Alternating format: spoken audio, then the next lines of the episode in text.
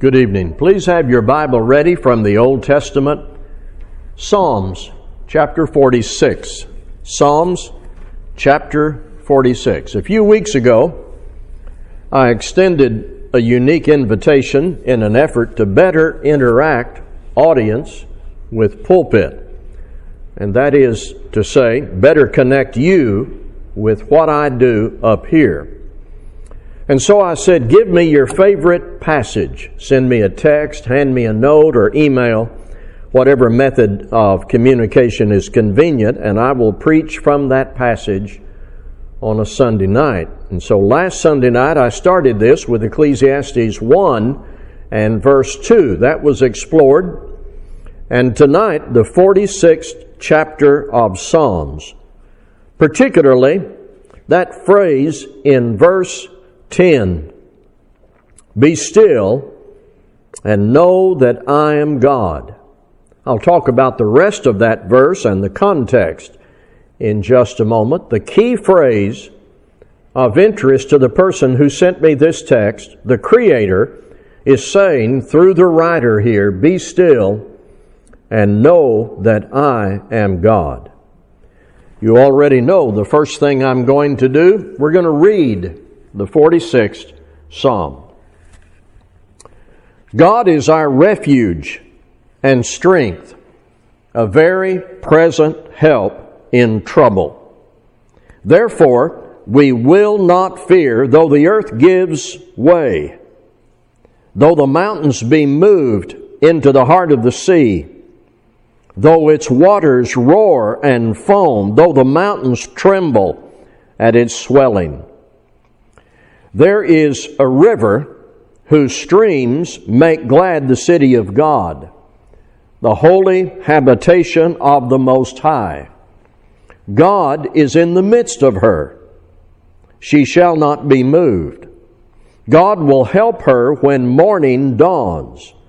The nations rage, the kingdoms totter. He utters his voice, the earth melts. The Lord of hosts is with us. The God of Jacob is our fortress.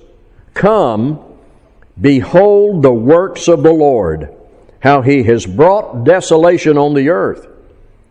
He makes wars cease to the end of the earth. He breaks the bow and shatters the spear.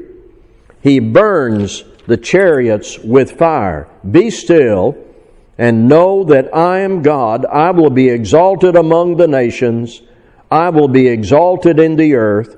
The Lord of hosts is with us. The God of Jacob is our fortress. We do not know with documented specificity the historical context of this song, this Hebrew poem. The writer and the singers express in Hebrew poetic form very clearly their dependence on God and why that dependence on God is reliable. It's reliable because of who God is. So perhaps when gathered in Jerusalem in worship or en route to worship, we do not know the specific historical context. What is clear is the writer and or the singers knew they needed help and they knew that only God could provide what they needed. This is about reliance or dependence on God that has a solid basis and the basis is who God is. There are sermons I deliver which may not have wide ranging coverage. Everybody listens and learns and may review a topic they need to review, but some topics may have more direct application for some compared to other listeners. When a passage like this is presented, there is absolute certainty. Everybody needs this. I don't know anyone here or anyone anywhere who doesn't need to learn and review what is taught in the 46th Psalm. And I don't know of any Christian who doesn't need to review this over and over and learn it and hear it again before times of difficulty and within times of difficulty and thereafter. The wide ranging impact of this is highlighted by a single phrase in verse 1. Three words help in trouble. This connects the passage that I'm preaching tonight to the passage I preached last Sunday night from Ecclesiastes. You may remember if you were here, I was making the point that here on earth nobody escapes trouble. There's difficulty for everybody who is earthbound. Our earthly existence is not perfect. It's not painless. It is not free of stress. Sometimes hardships occur while we're here on earth that have no discernible cause. In that vanity of earthly difficulty, even if not always admitted, the truth is we need help in time of trouble. And we are often disappointed when we rely on earth limited, human centered sources of help. You may phone a friend for help and there's no answer. You may appeal to a court or judge without relief. You may rely on someone to protect you and the protector is unable or unwilling. You may wait for a check that never arrives. You may expect the medical community to provide relief and healing immediately. That never happens or doesn't happen in the time frame you prefer. There are challenging realities here on earth. The country is divided. Some churches are struggling. Marriages and families we see broken. Natural disasters may hit without warning or good recovery. So everybody needs to hear what this passage is saying. Everybody needs to remember it when bad things happen. The best case is learn what this passage is teaching in good times and learn to rely on God in good times, and then that reliance carries over into difficult times. The key phrase that indicates the universal appeal of the 46th Psalm is help in trouble. Sometimes our bodies hurt our budgets run short. People disappoint us. And the world doesn't have the answers no matter how many times you pull up Google and put the problem in. There's no, no answers and no answers you can think of that seem to fit the questions well. Help is to be found in God by His faithful people, God who can keep us from being disoriented and in despair. Reliance on God based on who God is. That's the theme in the 46th Psalm. So this begins with an affirmation of who God is, and therefore He is worthy of our reliance. And it says, our refuge and our strength. This is written to God's people. While it is true that sinners certainly need help and God is the only one who can save them, this is written to God's people. This was written back in that dispensation by and shared with the descendants of Jacob for their comfort and their encouragement. The truth that comforts God's people in time of difficulty is that God is our refuge and strength. Look at those two words, please. refuge can be defined as a place of safety. 60 years ago,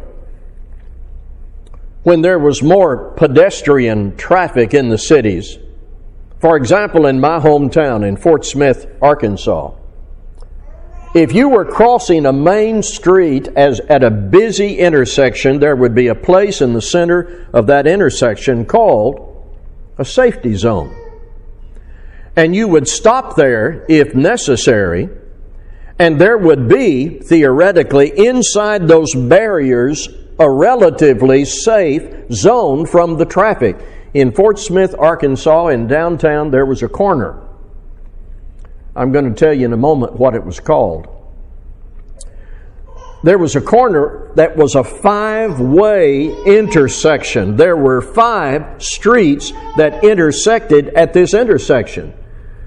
And it was called Texas Corner in Fort Smith, Arkansas and there was a lot of pedestrian traffic. So if you were in the middle of that intersection and something was coming, or you just needed some relief or safety, you would go inside those barriers. And that would be your refuge, your safety zone. Here in the valley, there are what we call refugee centers where immigrants are kept for their safety and our safety.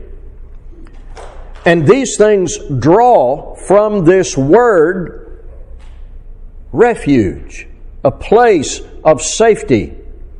Under Israelite law, there were cities of refuge. And the idea behind all of that in this word is safety. Now, here, when we talk about God in the highest possible sense, at the level of absolute divine perfection, there is no place to live your life safer than with God. He is our refuge. Safety from enemies and storms and persecution and temptation and earthly vanity, and safety from ourselves when we become our worst enemies. There is no place to live your life safer than with God, the Creator with your dependence and reliance on Him. Later in the book of Psalms, in chapter 91, 1 and 2, He who dwells in the shelter of the Most High will abide in the shadow of the Almighty. I will say to the Lord, My refuge and my fortress, my God in whom I trust. That's the idea. Strength. Think of power, ability to get through the storms of life, the opposite of weakness. There are times when we come face to face with our personal weakness. It may be in response to something external, but there are times when we come face to face with our personal weakness. I do.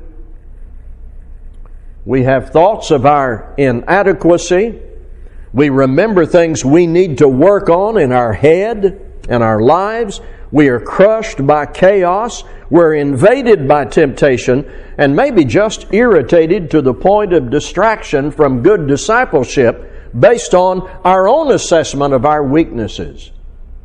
We need help in trouble. We are weak. God offers to respond by giving us strength. And this promise is all over the pages of the New Testament. You remember what Paul said in Philippians 4:13, I can do all things through Christ who strengthens me. And I'm going to ask you now to turn to Ephesians 6 because there is our part in accessing strength and power from God. Let me say that again. There's our part in accessing strength and power from God. The Ephesian Christians were not naturally strong or able to be strong on their own against the wiles of the devil. I'm in Ephesians 6, beginning at verse 10. Finally, be strong in the Lord and in the strength of his might.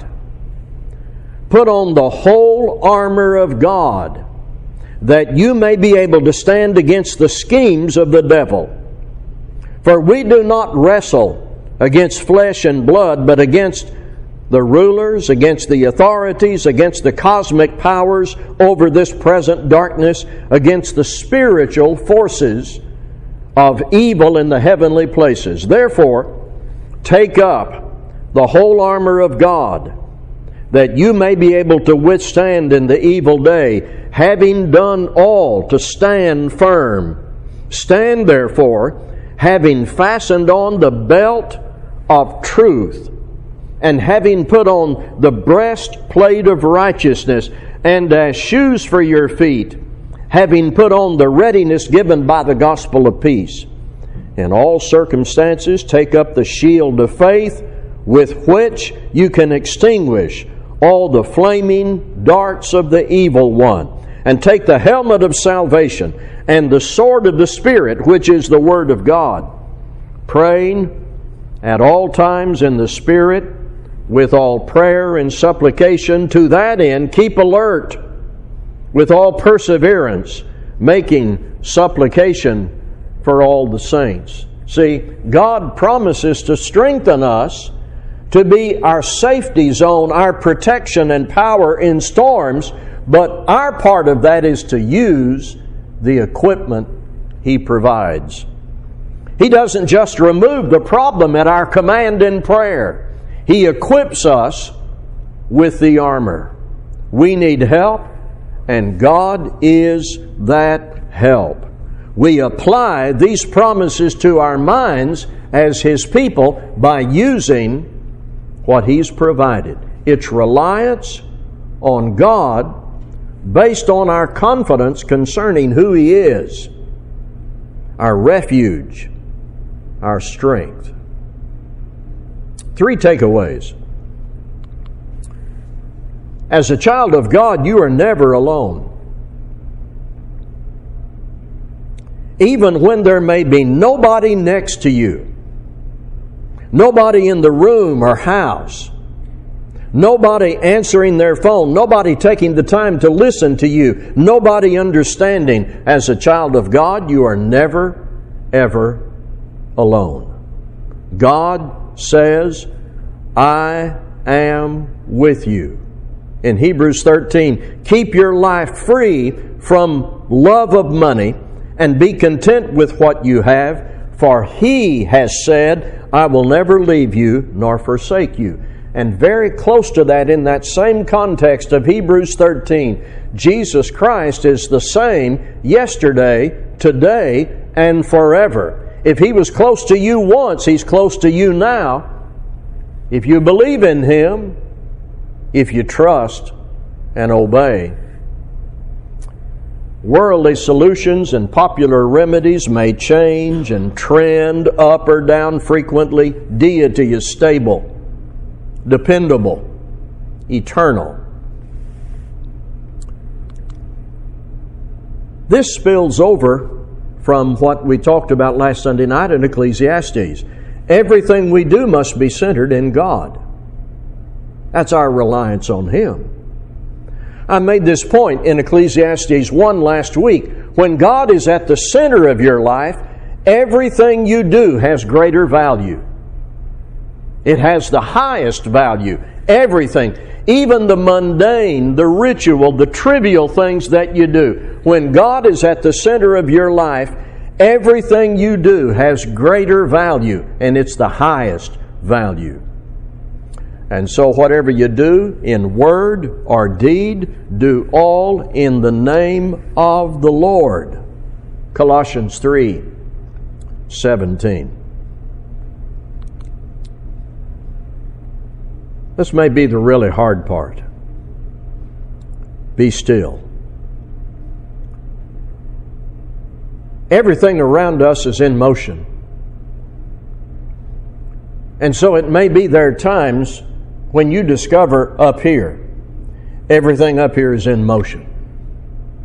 Everything around us is in motion, and the temptation of that is that everything up here is going to just be in constant motion.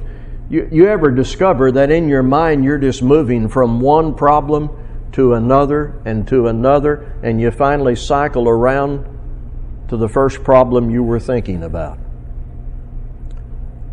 God is our refuge. But what we need to do sometimes is be still. The modern culture of digital distraction can deprive us of quiet time, for example. It can rob us of this stillness. It is so hard in our age to be free of distractions. And let your mind become a dedicated place for healthy thinking.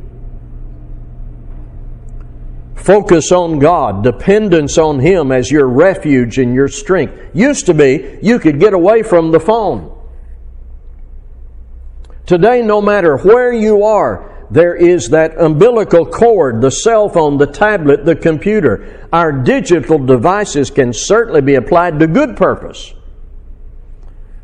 But their constant presence can keep us from being still. Reverence, dedicated thought to things personal, spiritual. Be still is a call to man to not let God be a passing thought or something that you concentrate on Sunday morning, Sunday night, and Wednesday night. But rather that we make Him our refuge and our strength in our minds and a very present help in time of trouble. Then I certainly want to include verse 6 in this study. The nations rage, the kingdoms totter. He utters his voice, the earth melts. I understand patriotism. I love this country. I fear for this country. There is rage, instability, division, rebellion against God is at the bottom of it. It shows up in ways we could not have imagined even a few years ago. So you come to this in Psalm 46 and it reads like an editorial that takes you to a different place. The nations rage, the kingdoms totter. But there's God's voice, God's word that can reach us in quiet moments and help us navigate the noisy moments. I want you to listen again to the 46th Psalm. God is our refuge and strength, a very present help in trouble. Therefore, we will not fear, though the earth gives way Though the mountains be moved into the heart of the sea, though its waters roar in foam, though the mountains tremble at its swelling. There is a river whose streams make glad the city of God, the holy habitation of the Most High. God is in the midst of her. She shall not be moved.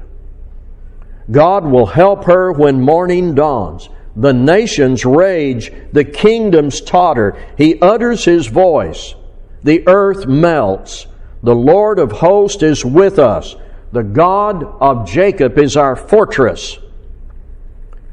Come, behold the works of the Lord, how he has brought desolations on the earth. He makes wars cease to the end of the earth. He breaks the bow and shatters the spear. He burns the chariots with fire. Be still and know that I am God. I will be exalted among the nations. I will be exalted in the earth. The Lord of hosts is with us.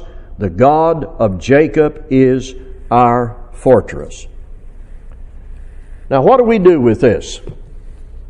I think maybe it would be good over the next week to read this two or three times with the TV off and our phones off and the computers in their silent mode. And then when life comes crumbling in, when everything seems to be exploding, when the more ordinary stresses and strains seem to combine to distract us and take our mind into that cycle of, of thoughts that do us little good. Just stop and remember what you read. God is our refuge and strength, a very present help in time of trouble. Let's be standing while we sing.